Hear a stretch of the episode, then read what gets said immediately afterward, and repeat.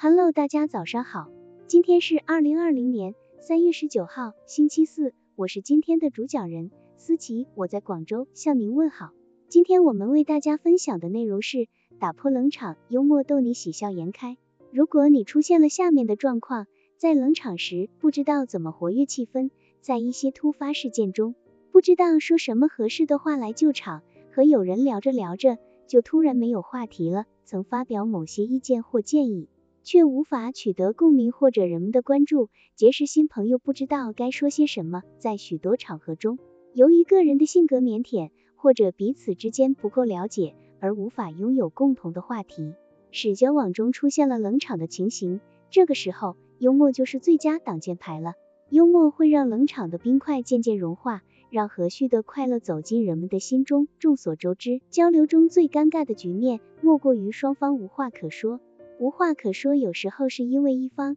对另一方说的根本不感兴趣，有时候是因为我们说的意思和对方的理解有偏差，有时候是因为我们缺乏在某些特殊情景下的沟通技巧，有时也会因为你的说话触及了别人的雷区而造成别人的不愉快，导致交谈无法继续下去。无论是哪一种情况，都有可能会让你焦虑。良好的幽默沟通需要双方在适当的时候。分别扮演起发送信息者和接受信息者的角色，就像跳探戈时需要两个人完美的配合。冷场时的幽默开涮方法，自信自然。化解冷场局面时，表现的要自然，不着痕迹，轻松的转移话题，使人家不觉得你是刻意的，否则会加剧冷场和尴尬。一个巴掌拍不响，交流中一旦出现冷场的局面，也需要两个人共同配合才能打破僵局。交流是两个人的事情，所以你不能指望对方为交流负起全部责任。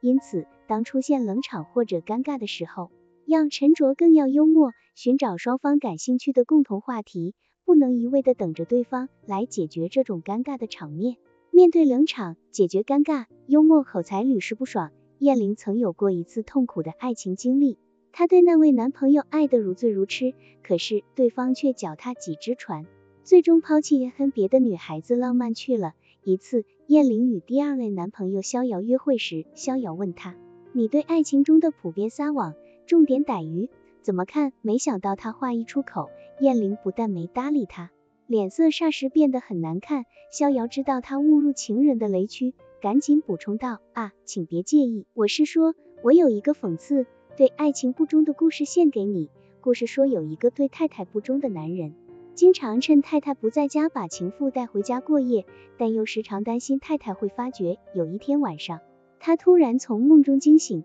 慌忙推着身边的太太说：“快起来走吧，我太太回来了。”等他的太太也从梦中清醒，他一下子傻了眼，还没等逍遥话一落下。燕玲已被他的幽默故事逗得喜笑颜开。在这里，逍遥运用故事的形式，首先转移了他们谈话的方向，然后用幽默的感染力淡化了他因说话不慎而给燕玲带来的不快情绪，从而自然而巧妙的把可能出现的冷场给过渡过来，赢得了心上人的开心一笑。好了，以上知识就是我们今天所分享的内容。如果你也觉得文章对你有所帮助，那么请订阅本专辑。让我们偷偷的学习，一起进步吧。